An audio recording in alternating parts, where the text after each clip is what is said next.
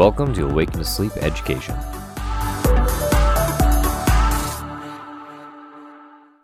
So our um, our second to last question uh, is, will it work for me?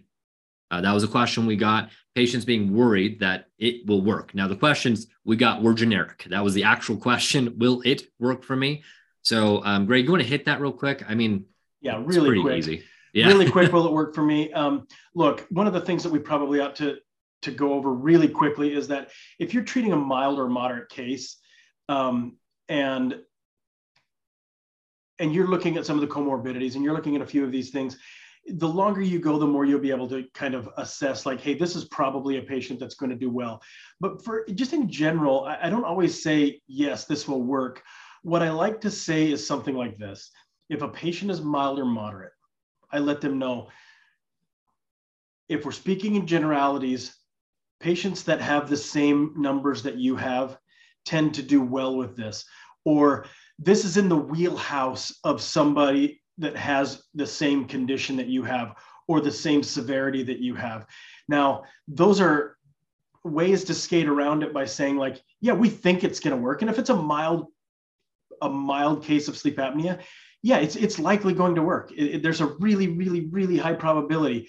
Just like nobody's guaranteeing their dental work because you cannot guarantee somebody's biology. You can't guarantee what somebody's DNA says. So if you you know you can say, hey, look, it's healthcare. You can't guarantee healthcare. I can't guarantee the way you sleep. I can't guarantee any of that kind of stuff. But traditionally, when we see patients with the same level of severity that you have, we tend to see a lot of success. Or for patients that are are suffering at the same level you are, this is usually in their in the wheelhouse where they do well. That's just a couple of things that you can say. Um, now, if they're severe, that's a different a different thing for a different day.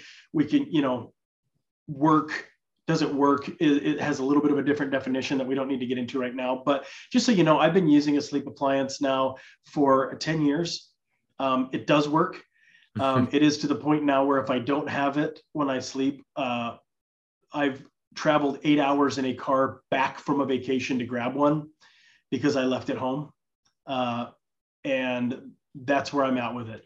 So I also have hundreds of patients that come in for their cleanings or come in for their follow-ups for their for home sleep testing and different things like that that tell me i have one lady that says this is my this is the my equivalent of my blankie mm. she says this is I, you know like some kids need their blankie to go to bed I, I can't do this it's like a pacifier for her um, she gets panicked if she doesn't put it in that's how much it works for her so yeah just know this is not smoke and mirrors this is not this isn't voodoo. This isn't witch doctory. This is actual FDA cleared treatment for sleep apnea, and it does work. You need to trust that it does work.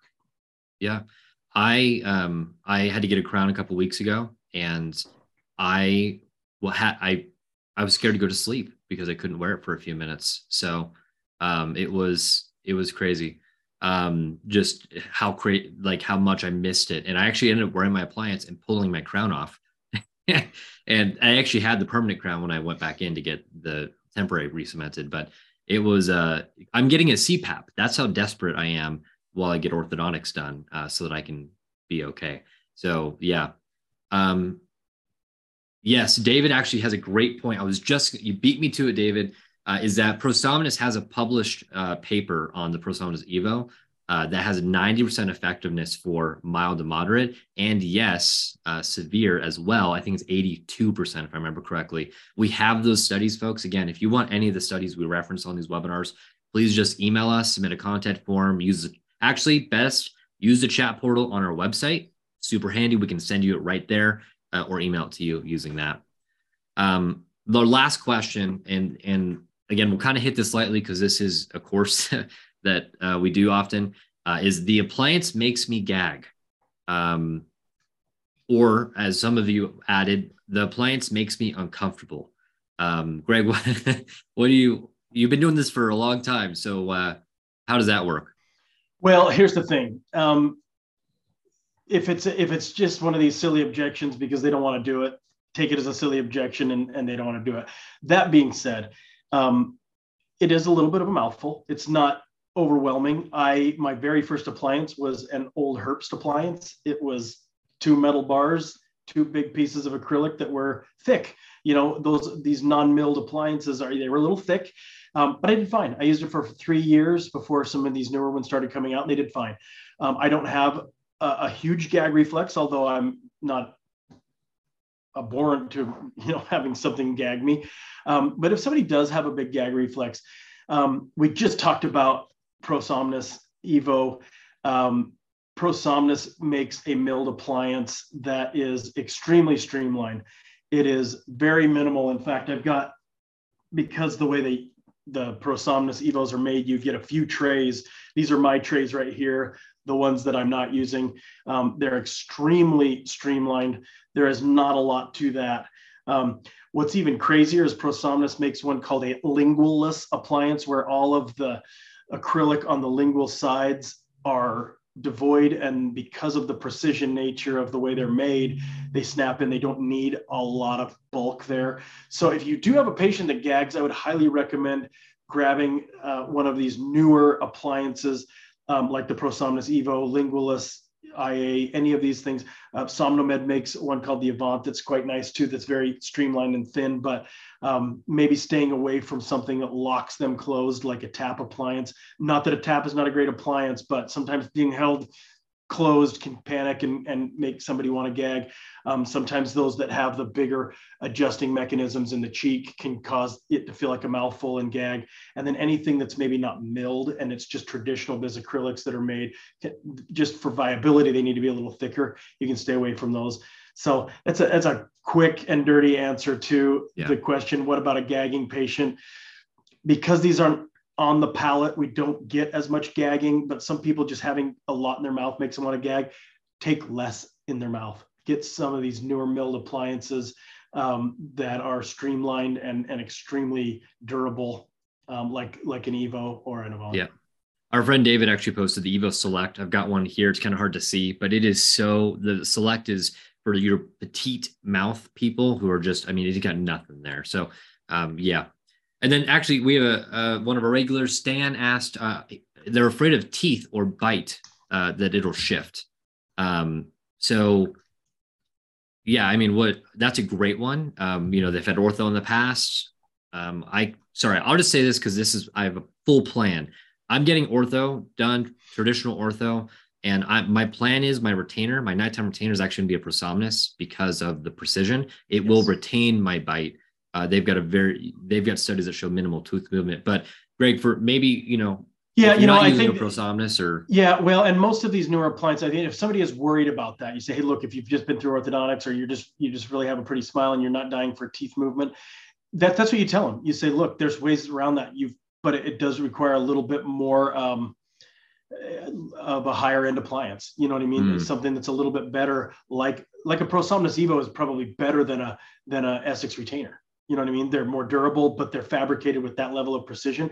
You're not going to get a lot of teeth movement with that. Now, jaw is a different story. That's for also a different day.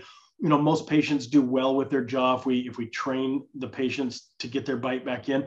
But to say that you can't have a little bit of of bite, you know, the way teeth come together, especially in the early morning hours when you first wake up. Yeah, that's that's again, it's a different day, different thing. But from tooth movement standpoint, some of these older appliances used to use ball clasp retention, sort of like our old flippers that they'd have the ball clasps going across there and they would drive into the embrasures of the teeth. And you'd come back and somebody's got like an open contact and they're packing food up in there because those have been driving those teeth apart.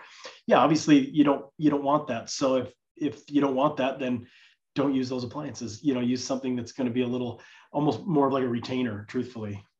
Yeah. And I'll say this, folks, um, we do have a, a one day course dedicated to what happens after the patient says yes to treatment? They, they we're not going to cover the workflow up to that. It's just what is the the impressions visit entail all the way through closing a case up with efficacy testing. It's a one day virtual course um, with Dr. Elikofer. We have one in June as well. I think it's the weekend before our um, implementation course or level up course. So if you guys want a discount for that, just email us again. We'll, we'll get you set up for that. Um, there, there's just some really cool stuff, folks. And, and I guess to wrap this up, uh, we do have these questions here about physician relationships and medical billing and, and, components like that. Again, this isn't a medical billing lecture today. Um, we're happy to help coach you on those kinds of things later, but uh, I would just say don't let objections get in the way of succeeding and helping people. Help people and make money. Most people want help, they just don't know that they need help.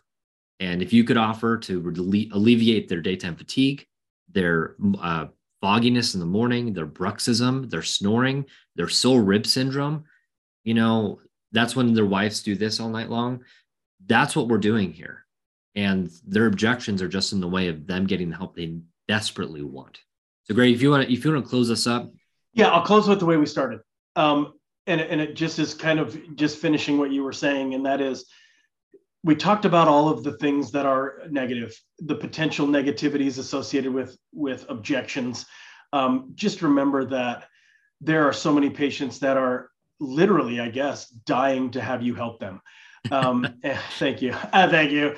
That was um, good. But, uh, but, yeah, I didn't yeah. even mean for it to be like that, but they really, really want your help. They need your help. They're excited about you getting them help. They're excited about you being able to do what you do to help them out. These are pain points. These are things.